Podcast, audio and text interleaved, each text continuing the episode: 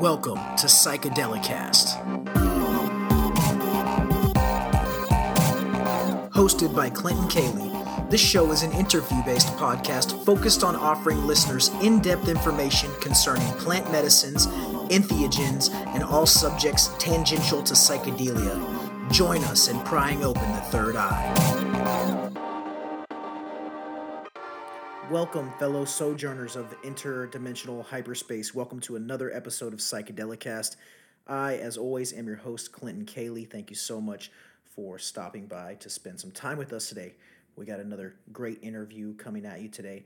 Um, we are going to be interviewing Miss Sheri of sporeswaps.com. Um, Sheri wanted to remain anonymous for this video, so I apologize to my Patreon subscribers. We do not have a, a video uplink, upload for you this week. Normally, Patreon subscribers get the uh, exclusive video upload uh, early, but uh, due to the privacy concerns of uh, Sheri, we did not shoot a video. Um, we spoke in through audio format in, uh, only. Uh, however, this did not diminish the quality of the conversation. I had a great time chatting with her. I learned a lot.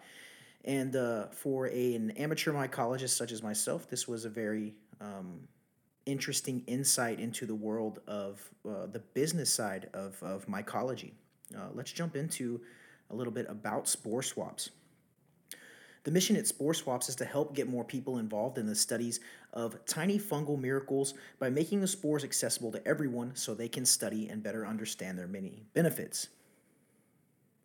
Mycology is the study of fungi. Currently, over 100,000 species of fungi have been identified from across the globe. It is important to study and understand them due to the many different types of species, which can either be beneficial or harmful. The study of actin or psilocybin, uh, psilocybin growing spores has been controversial, but the ever increasing knowledge that these fungi could have mental health benefits, such as easing symptoms of depression, anxiety, PTSD, and other mentally debilitating illnesses, active mushrooms are now being widely studied in laboratories. Some states and cities in the US are actually making them legal to disperse under a clinical setting. So, uh, what Spore Swaps is, is a platform that um, hosts vendors trading um, spores, both active and gourmet, uh, so medicinal, edible, and active spores, which are in majority of states in the U.S. Uh, completely legal uh, for mycology purposes. Um, I'll let the discussion speak for itself to that point because Sheri and I are going to get deeper into uh, why mycology is important, the business aspect, uh, some of the difficulties, and some of the trials and tribulations of operating a mycological based business online through social media, all of that good stuff. We're going to get into that. Um, before we do that, let's do our usual housekeeping. Um, as I mentioned earlier, generally, um, Patreon members only have access to the exclusive video drops. I've done those probably for the last 10 or 12 episodes. Uh, like I said, for this episode, we don't have one available due to the discretion of our guest, um, and I will always honor that uh, those requests um, because of, you know, uh, in this line of work, in the line of work that Sheri's in, her privacy is very important, and I respect that, and I think we all uh, we all respect that. With that being said, generally these uh, exclusive video segments are released early for uh, Patreon members only at www.psychedel pardon me www.patreon.com slash psychedelicast. Uh, for $3 a month, you're going to get all kinds of extra content. You can connect with other uh, fans of the show, connect with myself personally. Uh, I do all kinds of cultivation uploads there, and uh, the early video drops are the main draw for that. Um, but more or less, the, your $3 a month helps uh, helps keep me motivated and helps me keep me engaged and helps support the show. Um, I will do it regardless for free. I have done it for free for years. Um, I've podcasted for free for years because I enjoy it. Um, but it does help support the show, and it does um, it does kind of uh, inspire me to continue to create good content, what I think is good content, and I hope that you all agree. So uh, join us there, patreon.com slash psychedelicast if you'd like to support the show. If you don't want to make a monetary contribution, I understand. I listen religiously to many podcasts that I don't uh, contribute to monetarily, although it would be a great uh, help to me and to the show. Another way to help the show is to follow us on our social medias. Um, you can find us at Psychedelicast on Facebook. We have a strong community there um, on the fan page of about close to 8,000 members. Um, we're working on rebuilding our Instagram page that was arbitrarily deactivated uh, six or seven months ago. Uh, we were at about 2.7 thousand followers there. We're now closing in on like 400. So uh, follow us there at Psychedelicast Pod on Instagram.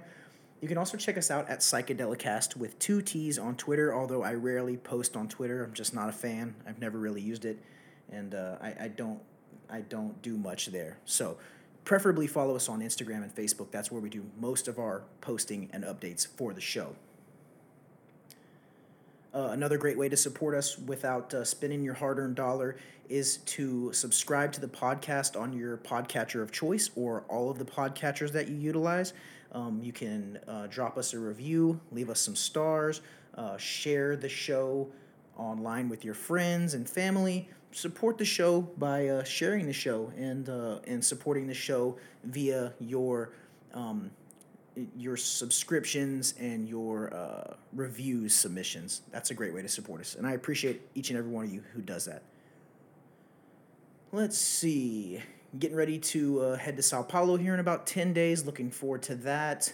I actually just purchased a motorhome. I'm super excited about that. I'm going to, when I get off work tonight, I'm heading straight out to the land, to the property to uh, start working on renovating and cleaning it.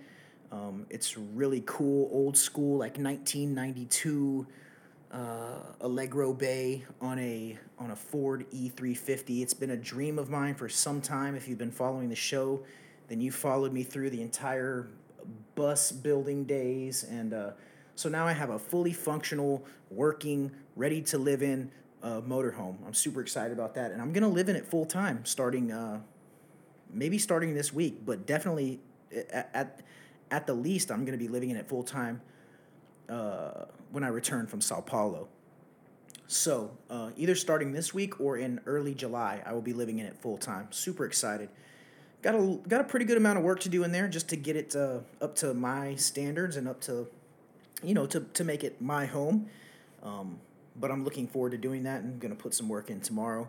Uh, trying to get it all street legal, registered, pay all the taxes, and you know, it, it's expensive, but uh, it's a labor of love, so I'm excited and looking forward to this new adventure. Moving out of my brother's garage, it's too fucking hot here in Texas. Can't sleep during the day there anymore. Um, I work nights and I try to sleep during the day, and I can't do it in a garage anymore. It's too hot. So, uh, moving on out, moving on up. I'm gonna miss being there with my family, but I'm moving like 10 minutes away from them, so I'll still be hanging out with them all the time. Those are my people. I love them very much. That's an update on my life. Uh, generally, I go a little bit more deep and personal um, in the Patreon on the Patreon page with our No Trip Sitter episodes, which are centered around my writings, my thoughts, and and uh, my own personal psychedelic experiences. So if you're into that, join us there on the Patreon page, www.patreon.com. Before we do our interview, let's jump into psychedelic news. Hang with us, okay?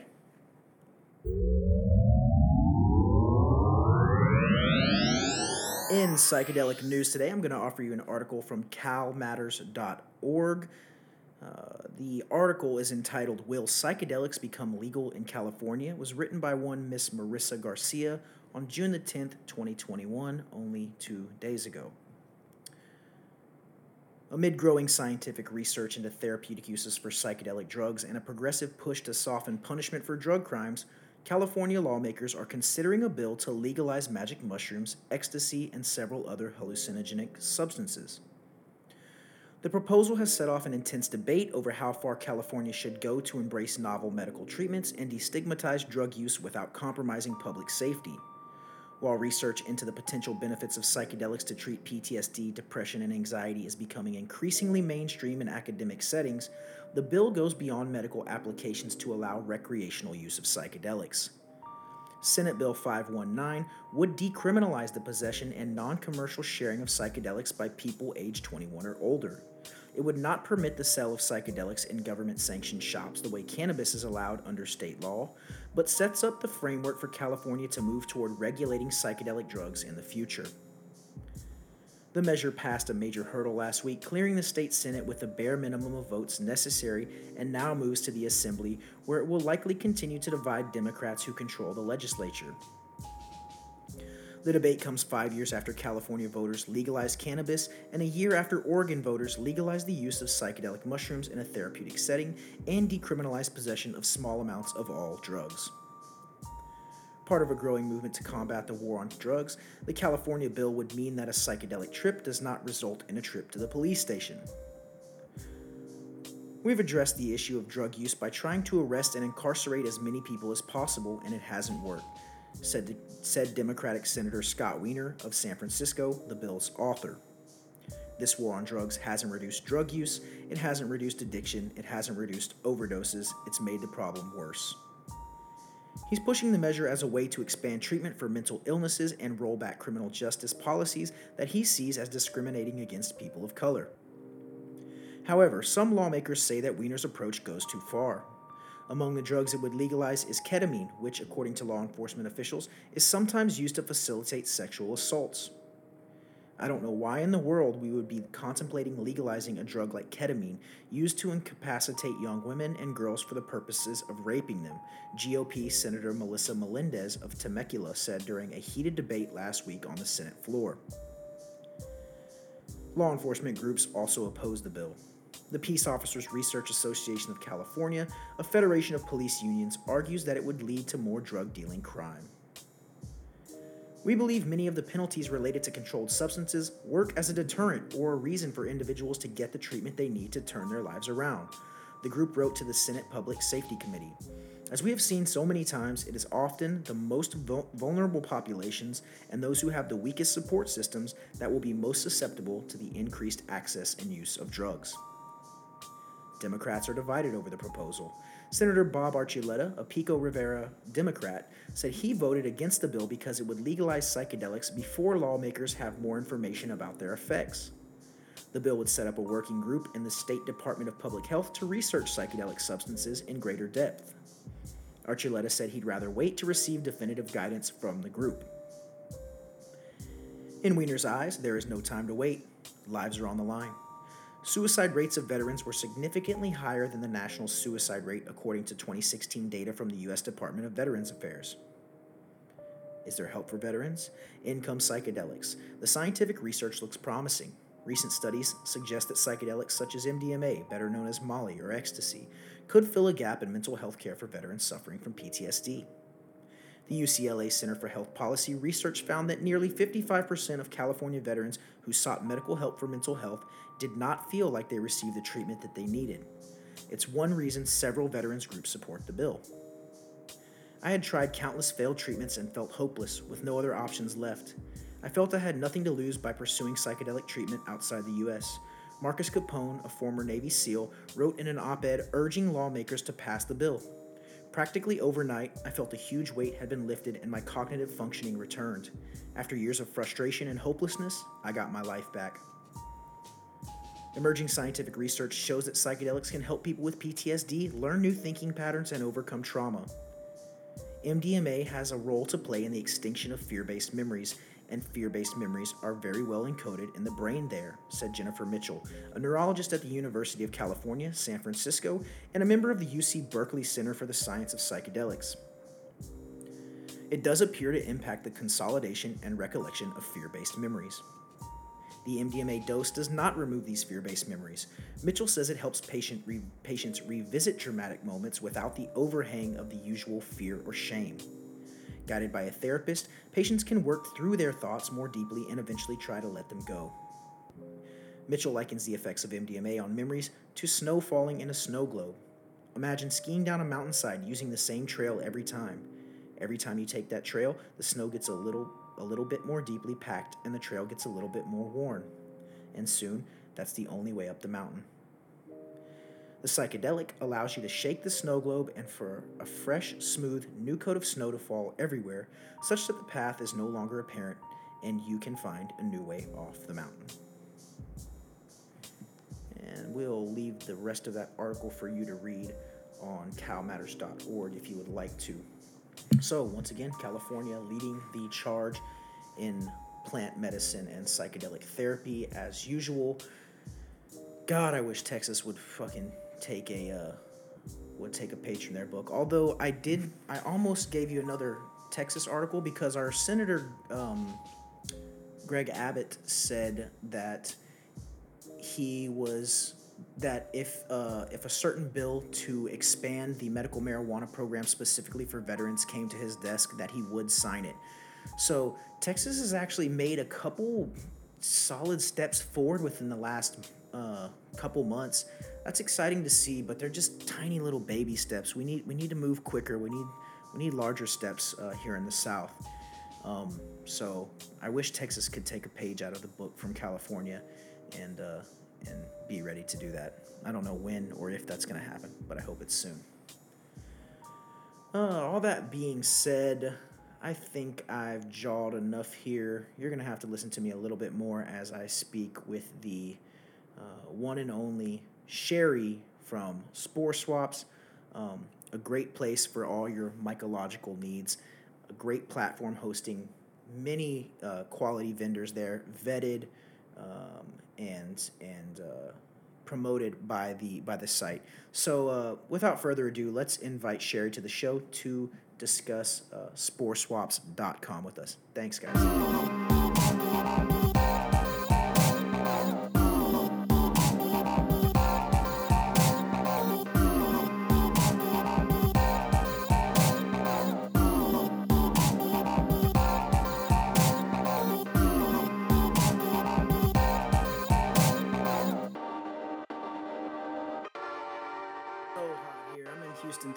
Oh my God, it's oh hot. Lord, no! I wouldn't survive.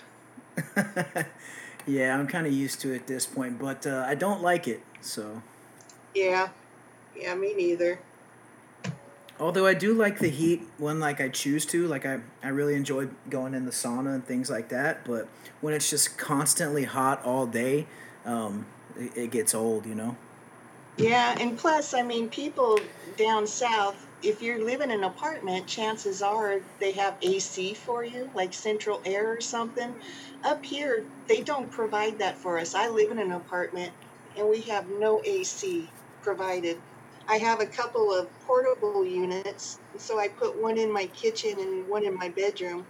But where I'm at right now, I don't have one, so I have this little fan running because they think, ah, you guys are only going to have, you know, 90 something degrees for only so long, so just suffer through it. You're good.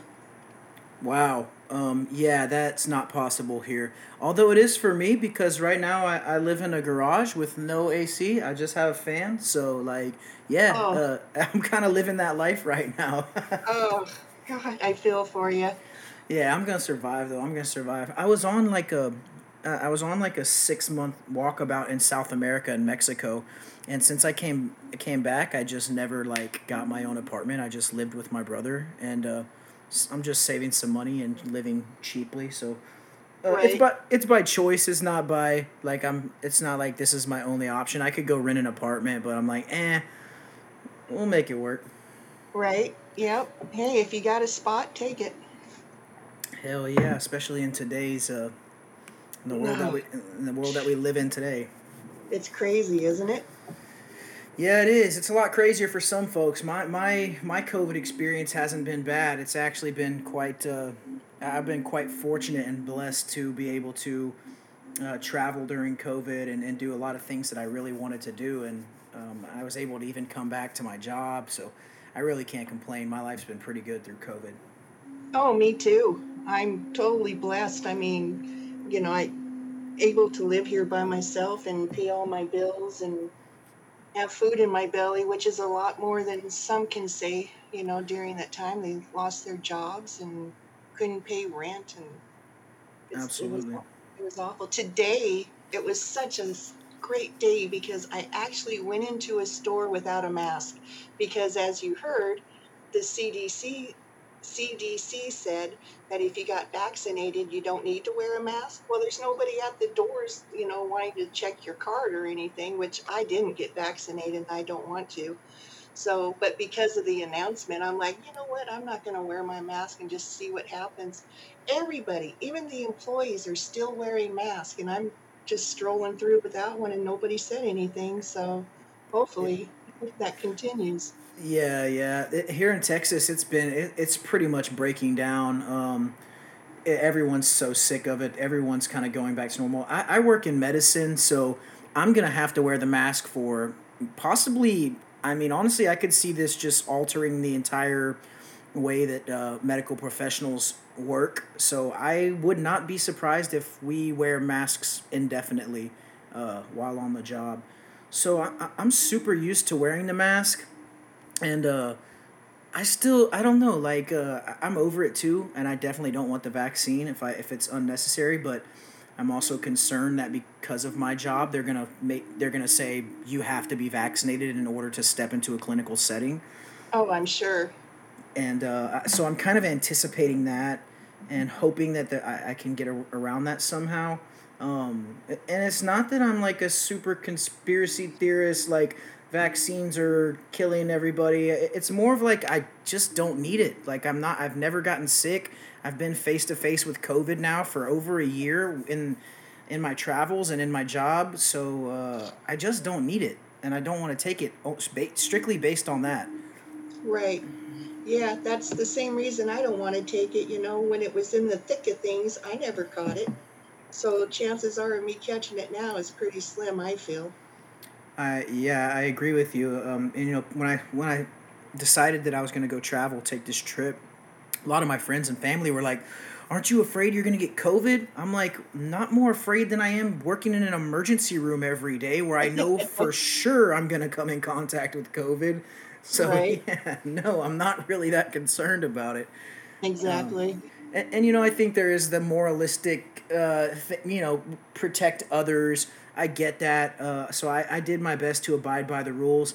But hey, man, it's been over a year now, and we people need to you know re reboot, re kick their lives off, and uh, uh, people need to go back to work. And I'm tired of living like this, and everybody else is too. So if at this point, if you're scared, you know, go to church. I don't know what to tell you, dude. Stay in your house, like. Yep, I hear that. Hey, do you mind? Is it okay if I just use the restroom really quick? Then I'll I'll come back and we can get this thing started. Yeah, of course. Go ahead. I've been recording already just for posterity, but yeah, yeah. Go ahead. Uh, come Oh, on. okay. Yeah, I'll no right worries. back. Okay. Okay. Good deal. Good deal. Well, uh, folks, we are joined by Sheri of Spore Swaps today. Thank you for joining us here on Psychedelicast. Uh, we've got several interesting things I'd like to talk about here. Myself being a uh, an amateur mycologist and, and a big fan of mycology, um, but also some other areas we're going to venture into. Um, I think maybe the best place to start is just by uh, telling us a little bit about yourself, what you'd like to, what you'd like to share, and uh, also uh, maybe like a brief overview of the concept behind spore swaps and, and where it started, and um, just kind of intro us into the world of spore swaps. Sure, I'd love to do that. First, I'd like to say thank you for having me. It's a pleasure. Absolutely. Uh, so, I started Spore Swaps out of necessity. I belonged to some mushroom groups because I was interested in providing um, what I what I needed for myself instead of trying to go out there and, and find it. So in these groups, I noticed everybody giving tips on how to grow and all of that, but nothing about spores. And I was wondering, well, where do people get their spores from? Of course, I was new to it all, so I didn't know there were other um, websites that sold spores, but I was specifically looking on Facebook.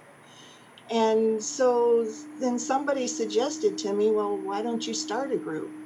I thought, hmm, well, yeah, I, I could do that um, you know, just thinking a few people would join and we could swap or, you know, sell spores, trade, whatever. Uh, I had no idea it would grow to the number that we're at now, which is just over 9,000 members. Um, so this little spore swap group, you know, turned into a turned into quite a, a job. Uh, I might add, it's a job I love doing. Uh, it's kind of like raising a child. There's days that you beat your head against the wall, and other days that you thoroughly enjoy it. So, after the group grew, I, I think to about five thousand. I thought, well, what about a website? I mean, I have all these vendors on on Facebook trying to get their products out there. How about if I made a website for them so other people that aren't a member of, of my group can find them and, and start their own journey? So I thought, well, how hard could it be? uh, yeah, so Yeah. I found a developer and he took me pretty far into it. I mean, we were doing good, but then he had never built a multi vendor website before and just kind of threw his hands up and couldn't do it anymore, which I have no ill feelings towards. I totally understand. He put a lot of work into it.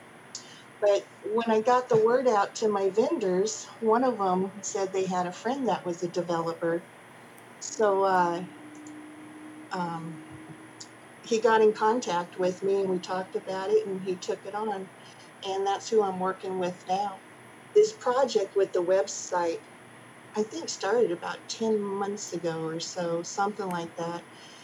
And it's coming along, but you know, there's still issues, um, especially with the, the payments. Uh, as some may know, banks don't want us. They consider us high risk because of two reasons. Because of the products we sell and the site itself, because it's a multi vendor website. Um, but as far as the products, I even had one banker tell me that they saw the syringes that we use to inject. Uh huh. I was like, oh my goodness. Yeah, it's I- I've encountered this what you're talking about myself. Uh, some years ago, I started a CBD company, and uh, I was creating my own CBD products, and I had my own website, and I was doing pretty good right there at the beginning of the CBD boom. And uh, I kept running into the issue where I was being dropped from all these like payment platforms. Um, you know, I, I got dropped from like PayPal. I got dropped from uh, I can't remember two or three of them. Basically said, "Hey, look, we can't platform your payments for your products. They're illegal in some places, or it's a gray area in some places. Yada yada yada." Um, and then I remember about six months later, these emails started coming in. Hey, Mr. Cayley, we're so sorry about uh, you know uh, removing you from our platform, but we've decided to take payments for CBD now. We'd love to have you come back. And I was kind of like, man, you know, screw you. Like, no, you guys kicked me off, and uh, now you want me to come back and, and you know, and uh, Right. exchange money through your platform. Um, so yeah, I know what you're talking about, and it, it was fr- it was very frustrating. Yeah, maybe someday I'll get calls like that, but I haven't had any come in yet. Uh, th- there's just not enough education as far as spores. You know, hmm they don't hold any active ingredients. You can't snort them and get high. You can't inject them and get high. Um, you know, and, and on my website, it clearly states that they're all for microscopy purposes only. Even on my website, I say that. And I've tried to explain it to the bankers and the, the processors over and over again that there's nothing illegal about this. Look it up. It's okay to own spores, except for in three states, and we don't sell. I don't allow my vendors to sell to those three states. What three states are uh, prohibiting spores? Oh, okay. So I should have looked that up. I always screw this up, but I know it's California. Uh, Oh, that sucks. right. Um, oh my gosh, what are they? Well, that's okay. One of our listeners can look it up and let me know in the comments. That's no problem. Um, that's yeah, that's so bizarre that it, people could be so uh, uneducated. Uh, I mean, it, it kind of makes sense. Um, But did you hear the story about the guy who was injecting spores like a like a month ago, two months ago? It was Oh my all gosh. yeah, it was all over the internet. It was all over Facebook, and so the veracity of it, I'm not I'm not positive, but I, I saw it come up in a couple different places, and it looked like legitimate articles. And apparently, this guy had been injecting psilocybin spores, like IV injecting, and he was having some sort of um, a dangerous fungal growth in, in his in his kidney. Seriously. You think? Yeah. And uh, so, anyways, I was like, okay, well, that's not good, you know.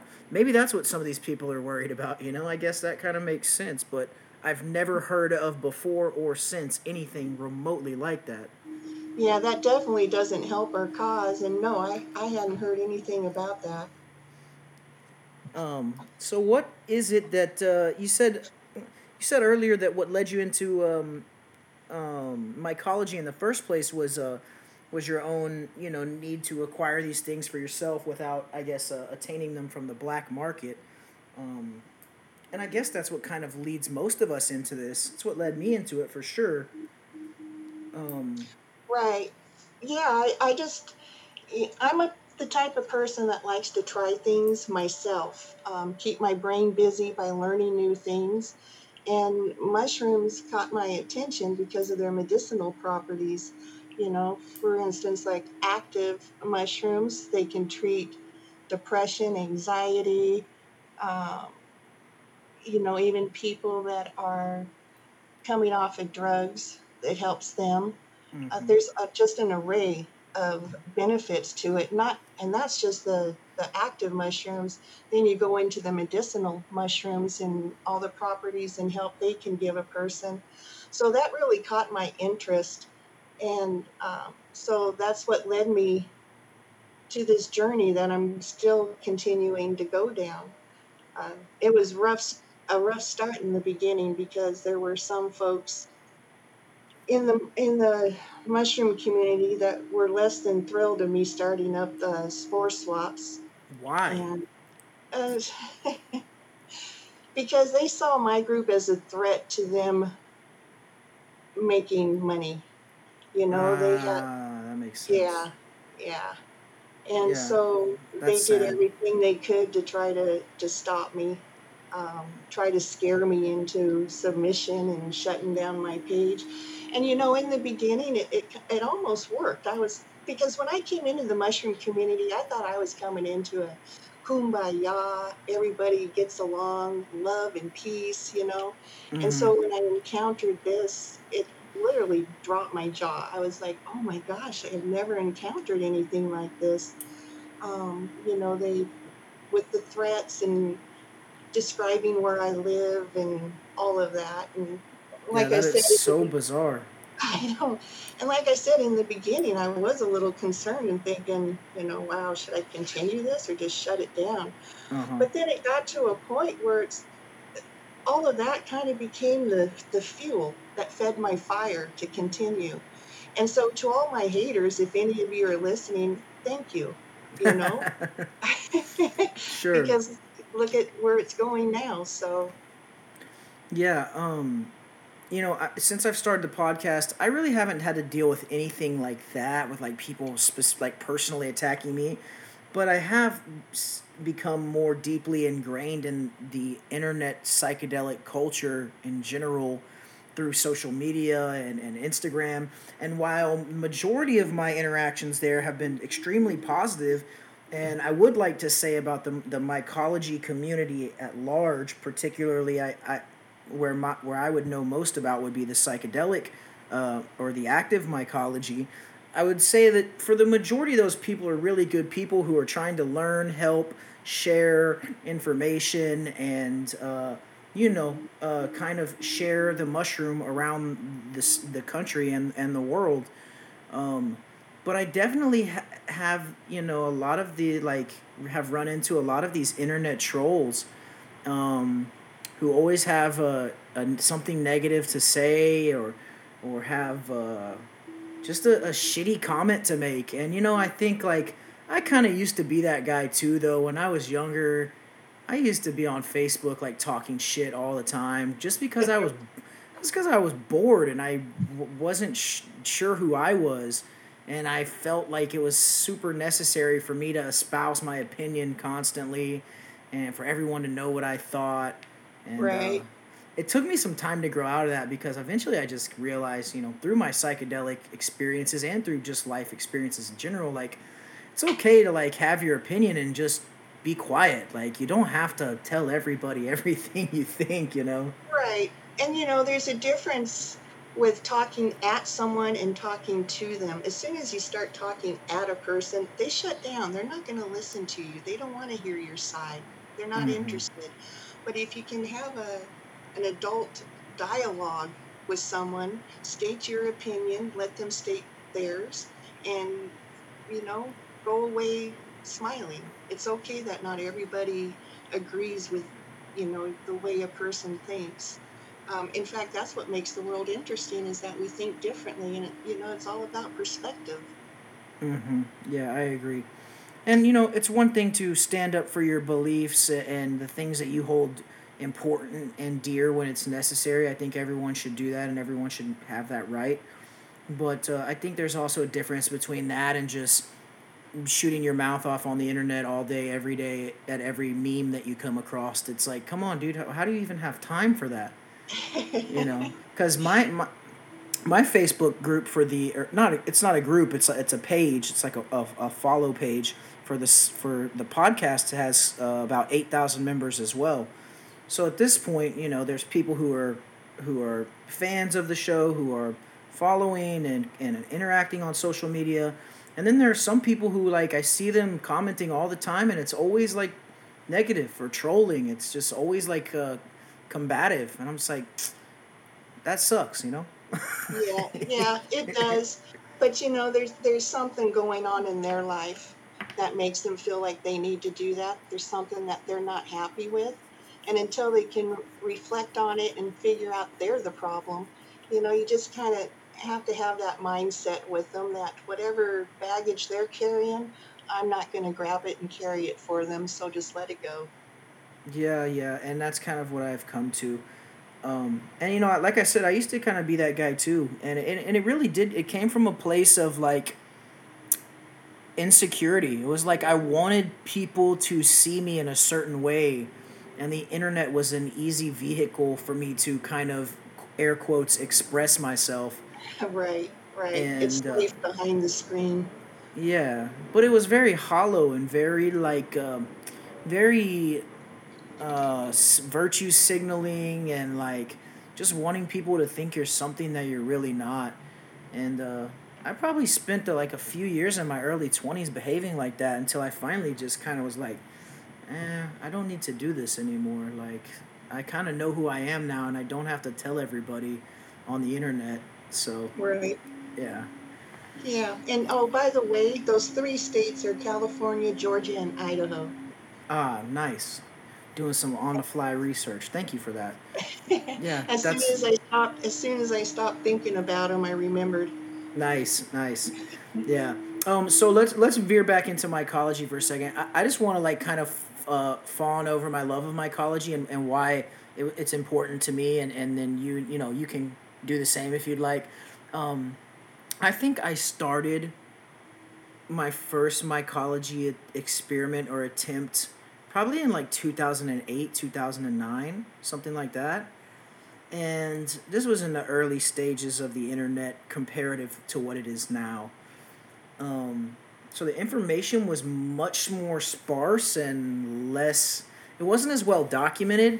You know now i follow um, i follow pages on the internet on, on instagram that these guys are just eh, like they're not amateurs they're professionals their tubs are full to Mm-hmm. their tubs are massive they're full to bursting they've isolated the genetics of these rare strains down to a a, a real tub exploding tub you know variety and and now they're kind of eh, some of them are like crossbreeding or some shit like i don't even know what they're doing and uh and they're coming they're coming down they're you know they're they're kind of modifying and, and and isolating until they come to these very unique genetics and um when I started, it was nothing like that. You could get like golden teachers. Uh, you could basically get psilocybe cubensis, and they would name them like fake names, like different random names, you know, and you would, you would just buy them based on the name, but they were all roughly a, a, a you know a similar strain of cubensis. And so I struggled for probably a couple years. You know, you know how it is. You fail so many times. You don't work clean enough. You got to learn agar. You got to learn. You got to learn a lot. Um, but it's it, it becomes a very rewarding hobby because it kind of blends like all these different aspects of, of my personal interests. It kind of blends like science, spirituality, medicine, um, into like a fun cultivation hobby. And so for my for my money, I don't think I can't think of any other hobbies that I have that I enjoy more than than that one. You know, it's really a, a fun thing to do. Yeah, you can, you know, you start out with nothing and with a little bit of work, all of a sudden you you see the literally fruits of your labor and you can look at it and go, "Wow, I did that." But I'm with you, you know, I'm an amateur also. I don't know how to cross and do all that that stuff that they do, but yeah, I've seen it too. Uh, people with a room just full with tubs and I'm just like, geez, that's on a whole different level than what I'm doing right now. Um, so yeah, I totally agree with you. It's pretty amazing. Uh, yeah. Are you aware of uh, of this? Uh, it's an Instagram page. I'm sure it's on Facebook too, but it's called Inoculate the West. No, I've never heard of it. Uh, you should write that down and check this guy out on Instagram, or guy or girl. I'm not sure. He, this person is anonymous, but uh, the hi- hi- the level of expertise and the beautiful uh, flushes and fruits that this guy produces are just mind-boggling. Um, it, it's it's just a joy to watch every day. Uh, this person post mo- monstrous tubs full of mushrooms and beautiful fruits, like like two hundred gram Melmac, like just crazy shit. Oh wow.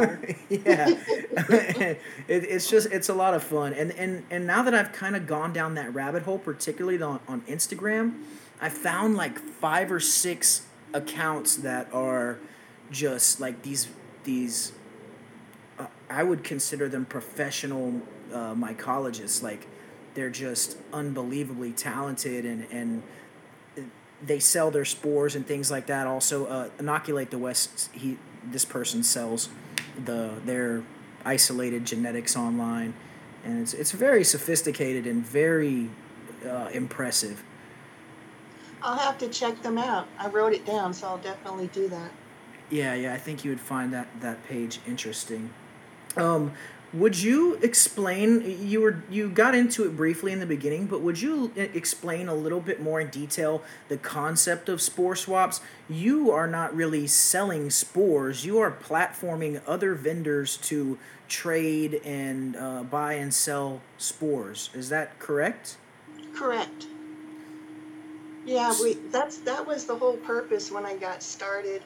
Uh, well, when I first started the group, uh, I'll admit it was for my benefit, so I could find spores. Um, but since then, it it's grown, so others can do the same thing. Um, and I, I get messages quite a bit that thank me for for the group and that they've grown so much because of the group and and so that's very rewarding um, that I'm helping others out there, you know, come across what they need and to start a very rewarding hobby. Yeah, I agree. Uh, when did you start uh, your group initially? Uh, it launched September 2019, Oh and it was, like I said, it was a slow start just because of people coming after it.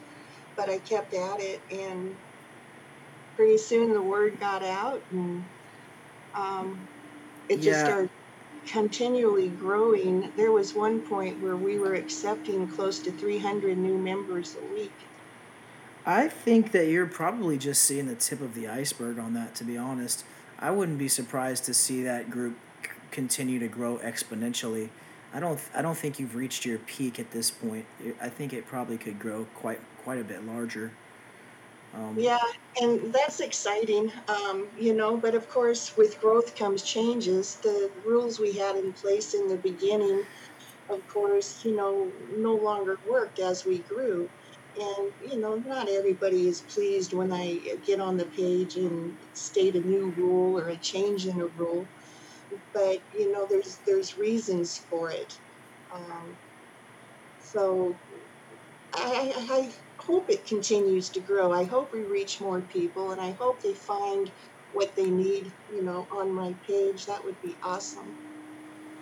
Yeah, uh, that that wouldn't surprise me at all. Um, I mean, you started in 2019, so it hasn't even been two years yet. You've already amassed almost 10,000 followers.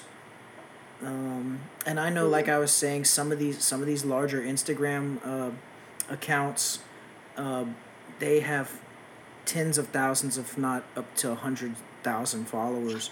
Oh, Um, wow. yeah, so so there's no shortage of interest in the subject. That's for sure. Um, like the the people who are interested in this are out there, um, and I think you'll probably see continued growth, um, especially Yeah. with the concept because I haven't. I don't think that there's any other kind of online marketplace like yours. Um, I've never heard of it of anything like this, and and I think I first heard of Spore Swaps. It kind of rings a bell, and, and I think I probably heard about it or came across it initially when it uh, when it started early on. It seems like I've I, I, the name and the and the logo and the website look familiar to me. Mm, Um, so I, I think you've made a lot of growth within a short period of time because this podcast is roughly the same age, maybe a little older or a little younger, and it's about the same size. Um, but I've really pushed like promoting and things online. Um, so I don't know if you have people that, that help you with that or if you do that yourself, but that that'll help you. I'm a one man team. Uh, yeah, so am I. Yeah.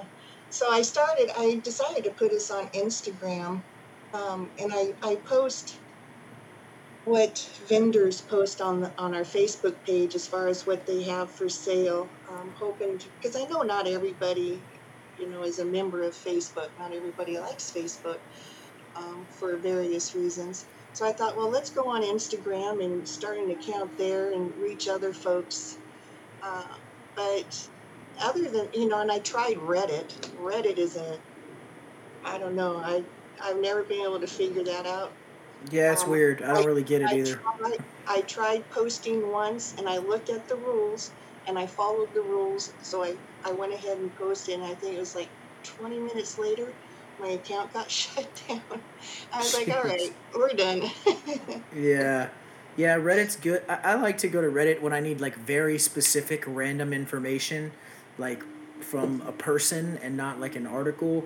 It's good for that sometimes, but I, I don't really get it either, so I feel you on that one. I've never really yeah, used it. it just seems a little too complicated for my brain, anyhow.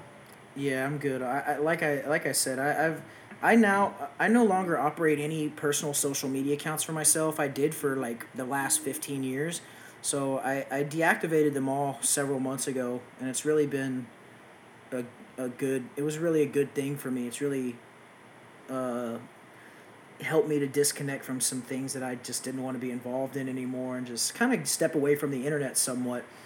So I uh I only operate accounts for the podcast now Mm-hmm. um, and I prefer it that way. Like I, I, I, I just kind of was ready to take my own myself out of the equation, like me personally, and uh, and use the podcast to just kind of promote, uh, promote other people's work and promote I, you know, the psychedelic experience and ideals and things like that. Right. Um, Yeah, I, I had other groups on Facebook also, uh, but once uh, the spore swaps took off, I kind of, some of them I closed down and others I just kind of stepped away from because the spore swaps page keeps me busy enough. I don't need anything else. And it's enjoyable. I mean, I thoroughly enjoy the group. You know, it's it's awesome. The members are awesome. I love chatting with them. I love getting feedback, whether it's positive or negative, because with every feedback, it teaches you if you need to tweak something or, you know. So it's always they always are willing to teach me. Yeah, yeah, that's really good. That's really good. I don't get a whole lot of feedback. Uh, I, I would prefer to get a little more actually. So listeners, uh, start doing that. Um, but yeah, I know what you mean. It is it is enjoyable to like kind of just be. Th- this entity is depersonalized for me somewhat. It's it's like a it's like a creative endeavor at this point, and it's no longer like just my just me. It involves a lot of people, my guests, and even though I I am like the sole uh, creator and and and and the the a, one man show as well um, it's taken on kind of a life of its own through my guests because everyone that comes on is completely different and a different area of expertise. Um, so, uh, and some have no area of expertise, such as myself, um, just like to talk about mushrooms and stuff like that. But uh, right. uh, yeah, it is enjoyable and it does. It also keeps me busy, as busy as I'd like to be on the internet. I don't I don't need to spend any more time there. You know, I, sp- I spend enough of my life on the internet as it is. Yeah, and you know, I just I want to kind of go back and when I said I'm a, a one man show, um, that wasn't totally truthful because I do have my admins and my moderators for the page that help me out immensely. Um, especially TC Michael, he uh, he has my back and he's always willing to be the hard ass and nice. he helps out a lot along with the others. I'm not saying the others don't either but and also i need to give a huge shout out to my vendors that are on the website. They have stuck with me through all the ups and downs. They came on board when i first started the website and thinking that you know I, I thought it would just be an easy process. And you know, it was, oh, the website's up, oh, it's down. Website's up, oh, nope, it's in maintenance mode. Oh, we have a payment method, you know, that we can work with. Oh, nope, they cut us off. And through all of the ups and downs, they stuck with me. They didn't close down their stores and bail. They just stuck out, you know, stuck with me and went through it with me. So I thoroughly appreciate them for doing that. Yeah, that's fantastic. That's fantastic. Yeah, uh, you know, like I was kind of uh, alluding to my CBD business earlier. Um, I, I don't know what I would call it, but I guess these kind of counterculture business ventures, whatever you want to call them, you know, gray area business ventures. It's always so rough getting them off the ground and getting them stabilized. Even this podcast is, you know, it's pretty simple. It, it, it requires time and effort but the basic, the bare bones of it are simple. I need a computer, a microphone, an internet connection, and somebody to talk to. Basically, that's all I need. Mm-hmm. Um, but you know, it takes time to, to produce, edit, upload, promote, operate social media. All that stuff takes a lot of time and, and bandwidth right. and effort. And uh, you know, when I was when I was running, uh, uh, um, I, it's not it wasn't a brick and mortar store, but I was, you know, selling an actual product, a CBD, several, a line of CBD products that I was creating myself. Um, it was just problem after problem after problem. And, you know, I guess that's probably the same in any business. I, I guess that's not specific to the things that we're talking about. But uh, it just seems like it's much harder to uh, to get these kind of ventures off the ground and stabilized. Yeah, I think when you start anything, you know, you may start it with rose-colored glasses on, thinking, "Oh, how hard could this be?" You know, in your head you have the plan. Well, this is what I want to do. I know how to do it. I'll do it, and then you know I'll do this and I'll do that, and you know it sounds like it's pretty simple until you actually get into it, and then you realize all the the issues and things that go with it, and so that's when you know you know if you love something or not that through all the issues you still stick with it. You know you don't give up and you just take it day by day and whatever new issues pop up you just kind of take a deep breath and go okay we got this. We can do it. Kind of give yourself a pep talk and and like i said between my vendors and the members of the facebook group they help me out a lot too and just keeping me going. And my enemies, you know, like I said, sparking that flame. So Yeah, Yeah, I, I, I appreciate it all, the good, the bad. It's all been a learning experience, and I'm I know I'm not done learning. There's going to be more things that come up that I haven't thought of, and but I'll deal with it when the time comes. yeah, for sure, for sure. Yeah, I guess what they say, like all publicity is good publicity. So, Right, exactly. You know, as long sure. as they're talking about me, they're leaving somebody else alone and they're giving me attention. So I hmm can't complain. I want to kind of talk a little bit more about uh, the importance of mycology and people uh, doing home mycology and, and what it meant, what it's meant to me, and um, uh, some of the things that I've gotten out of it. Like, for instance, I had kind of taken several years off of the hobby in my mid 20s. I was busy with school and uh, uh, I was doing uh, some a lot of other things, and I kind of had put it on the back burner. Really wasn't doing anything. wasn't grow wasn't um, growing any any mushrooms at all. Um, but I I ended up in a relationship with a with a former partner of mine and I think I met her when I was 26, 27, and we were together for like three and a half years. And um, my former partner had issues with depression and anxiety and, and, and several different generalized mental health issues. And you know, she was kind of on her own personal journey of learning how to how to cope with these things and and treat them and, and work with them. And uh, I told her, you know, I had, I had never really been a particularly anxious or depressed person. At least I wouldn't consider myself to be so. But uh, you know, I would I would I would tell her about my experiences with with mushrooms and and how they seem to you know really clarify some things for me. And so she became interested in working on that path as well.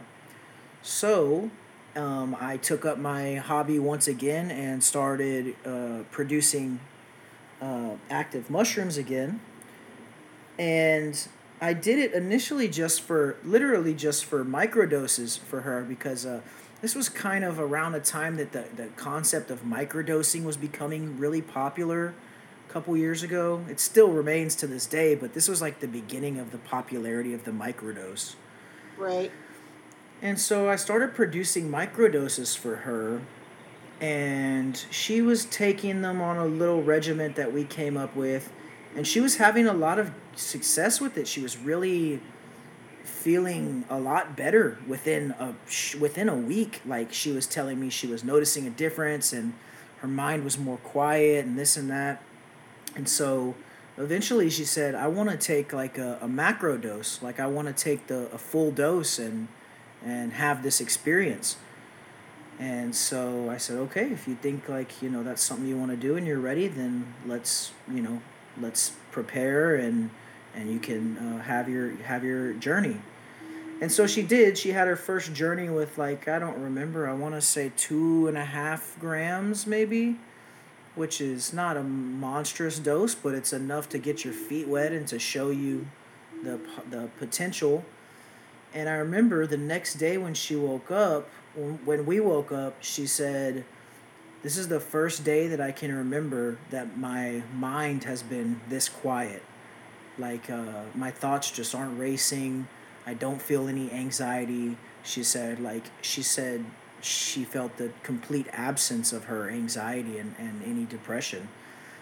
And, uh, you know, so for me, that was very touching and very fulfilling because uh, I love this person very much. And, you know, to just to think that I had had a hand in producing this medicine that was uh, so dramatically affecting and, and helping her, um, that was very fulfilling and affirming for me. You know, that was one of the the first times that I had grown mushrooms for another reason than look, I just want to take some mushrooms. It was, you know, Right. I really had a purpose behind it, and uh, and then to watch that purpose come to fruition, because you know, as you know, from the time you get spores to the time you have mushrooms, if you do everything right and have no issues, you know, you're still talking a couple months. But you know usually it kind of stretches out because you you have uh, contamination or this and that. But uh, anyways it, it, I, I had the concept and then i had to you know be patient and work it out, and, and finally we had we had the medicine, and it, and it really was medicinally beneficial for her. Um, and so Yeah, that and, and not to mention, you know, how many doses you can get out of a full flush. I mean, that's that's a lot of doses. yeah, especially at the microdose she was taking, I think we had her had her at like point two grams, like uh, every other day or something.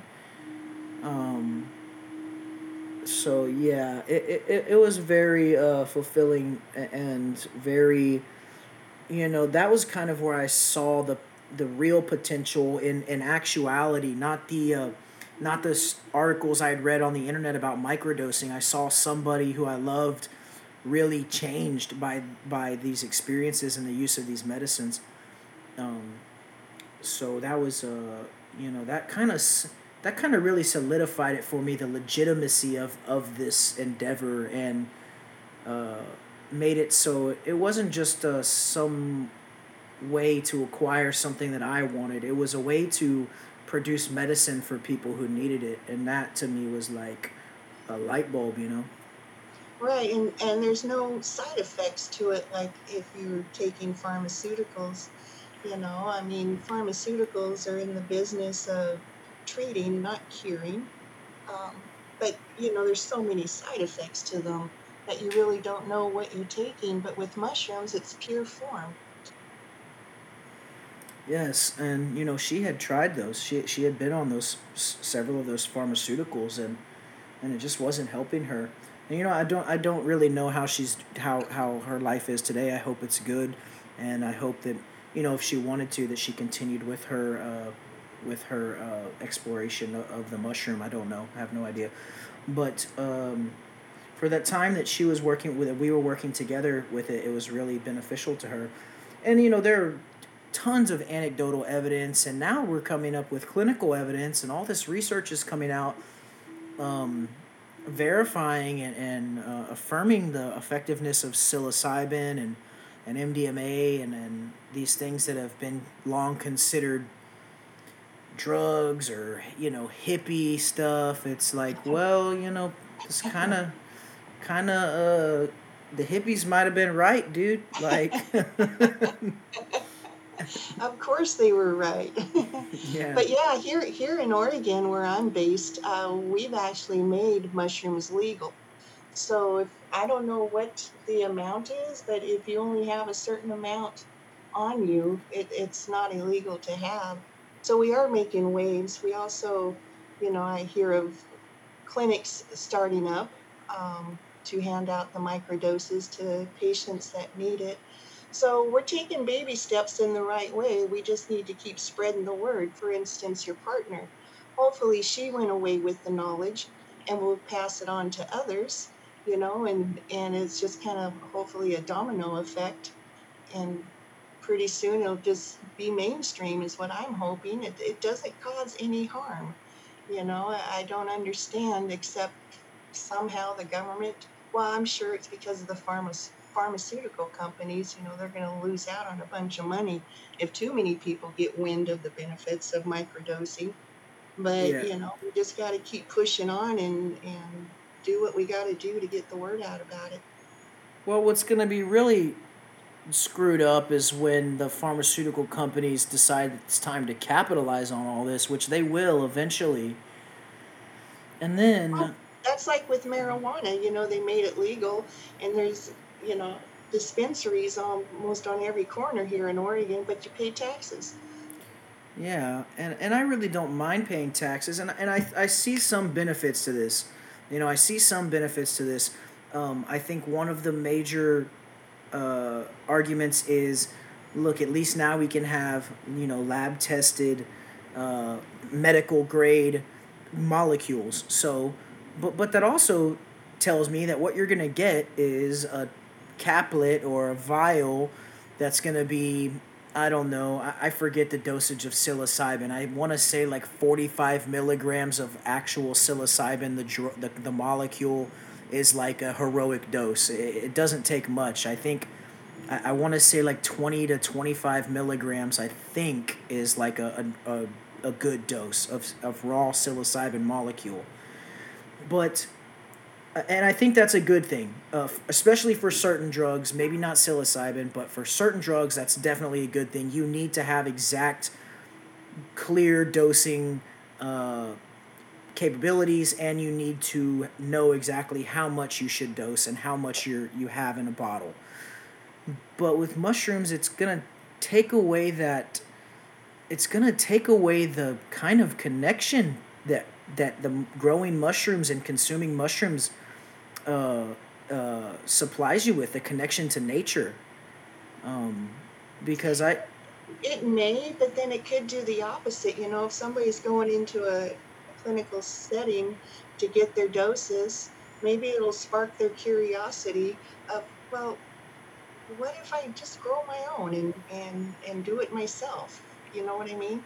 So, I mean, Mm-hmm. I can see on one hand, it, it may take away from the, the beauty of growing yourself because now you can just walk into a clinic.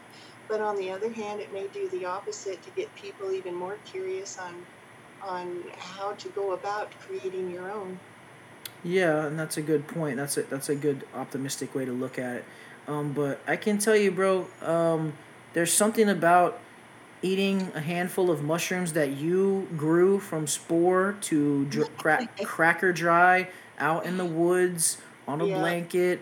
Like, uh, it it's it can't be the same thing as taking an injection in a hospital bed and and having a a psychedelic experience. I'm not saying that that's bad or that we shouldn't do that. I, I definitely think you know for ketamine and and um, you know these people who are doing these extended DMT trials and things like that. You know, yeah, there needs to be some protocol in place so we can gather empirical evidence. I agree with that. But when you eat your own mushrooms in the woods by yourself, you're gonna have a different experience than being in a hospital bed. exactly. Yeah, I agree 100% there with you. And you know, you can really, I, I mean, it can't, it could just be psychosomatic or whatever, but I, I know when I've taken, when I've had journeys with the mushrooms that I've cultivated, that it feels symbiotic. It feels familiar. It feels like we're, we're co- like we're connected in a, in a different way. Um, which you know a lot of people would say, well, that's just kind of your subconscious uh, extruding into the into the psychedelic experience, and that very well may be. I don't know, but uh, it definitely seems to be a little more connected. Yeah, and you know, my experience with mushrooms was way better than any other um, thing I may have taken to alter my mental state. yeah. because mushrooms, I have found they are teachers. They want to teach you. Um, they're very grounded um, compared to, let's say, acid. To me, acid is a joker. Um, he like, you know, there was one time that I did both. And kid you not, when the mushroom was there and working, I was very grounded and it was teaching me things and showing me things. And every once in a while, the acid would pop up. And he was just a joker. He wasn't there to teach me anything. And I know Mm. that may sound kind of silly to some folks, but to me, they're just totally two experiences. Also, with DMT, I tried that. I tried it once, and it just took me in too fast. Um, I know a lot of I know a lot of people enjoy that aspect of it, but for me, it was just too much, too fast. There was no easing into it. It's just bam, you're somewhere else.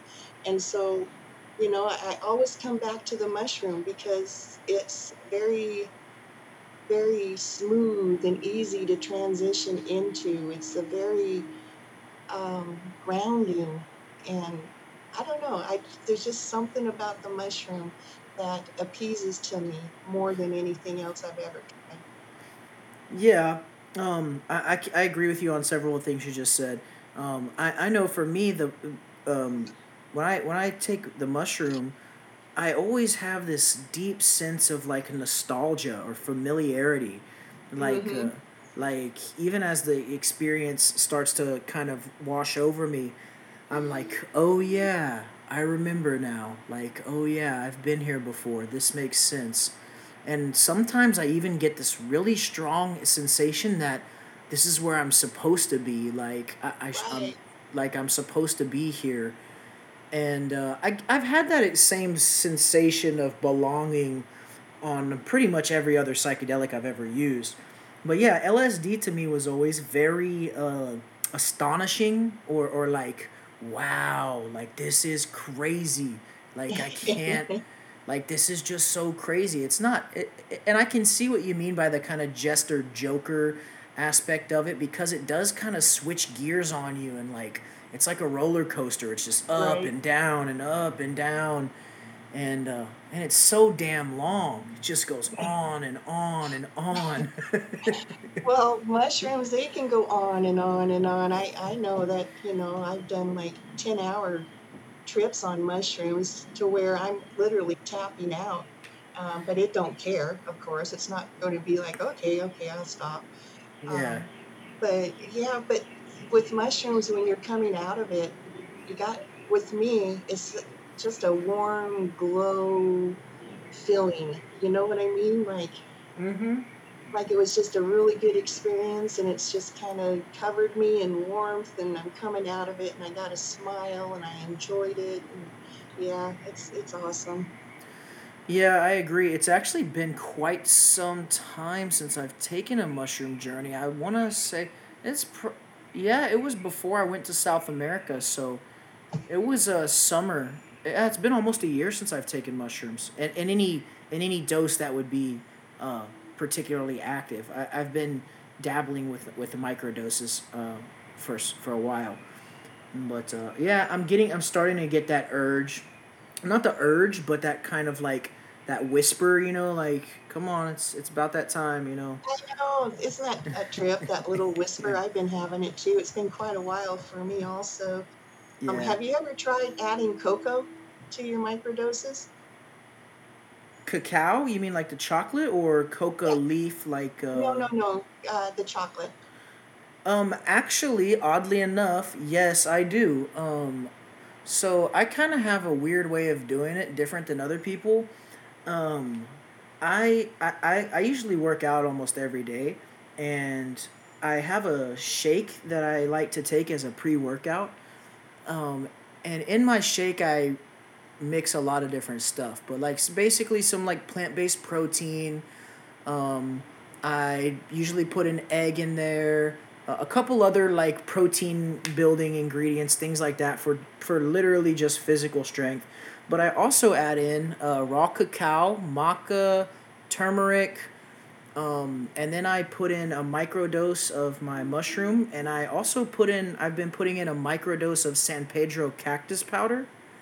Oh okay Yeah, so I kind of make like a like a, a pre workout shake that has microdoses in it, and uh, I drink that on the way to the gym.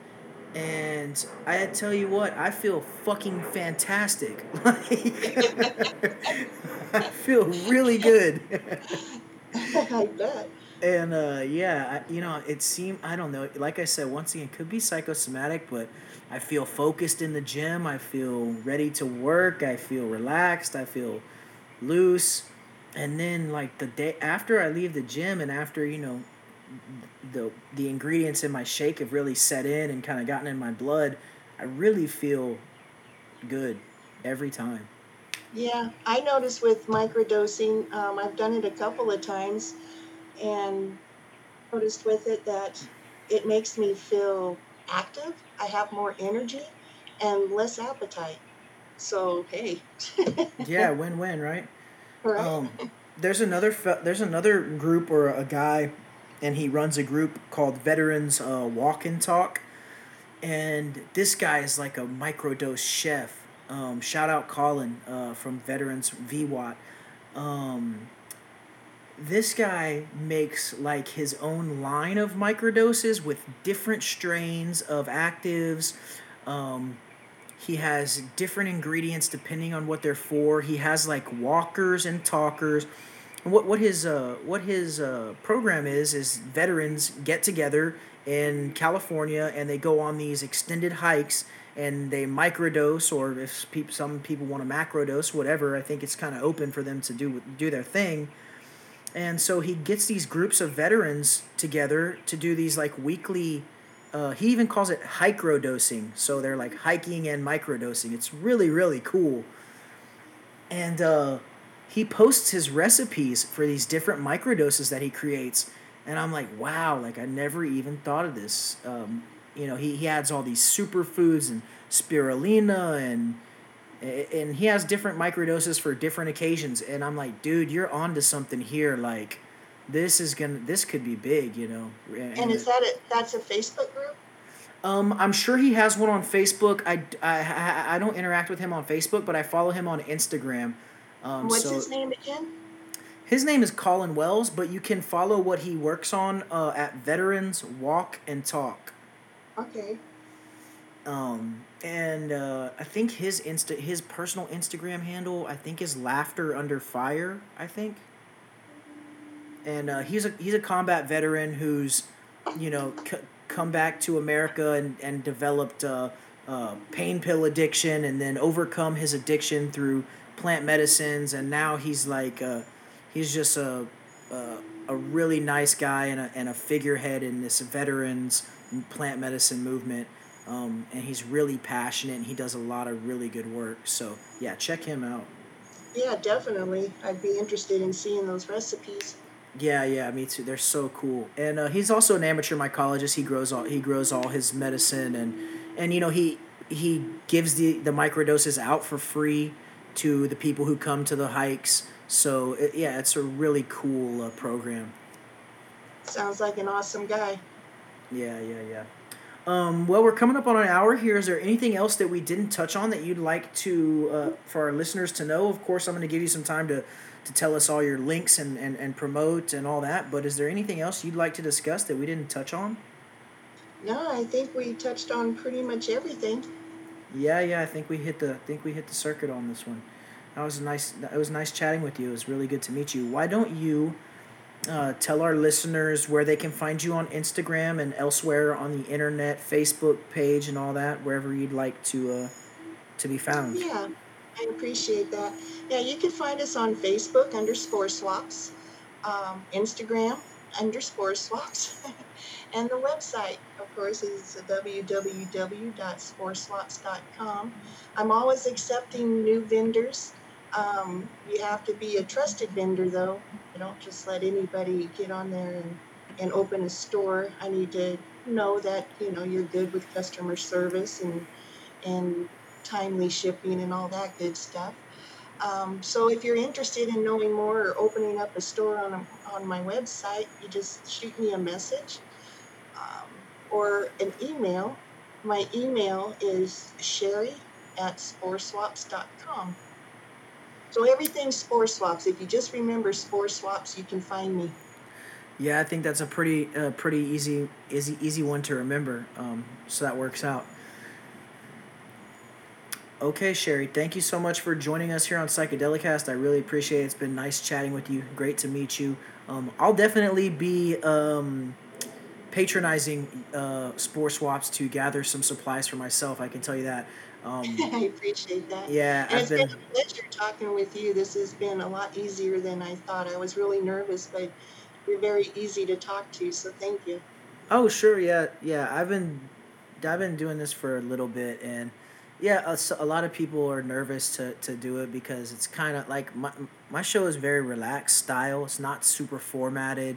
It doesn't have a lot of like we have to do this, we have to do that. We just kind of like let it flow but it right. usually it usually ends up coming off very organically because uh, you know most of the people that I talk well everybody that I talk to I'm just interested to talk to because they do really cool stuff so uh, it just works out.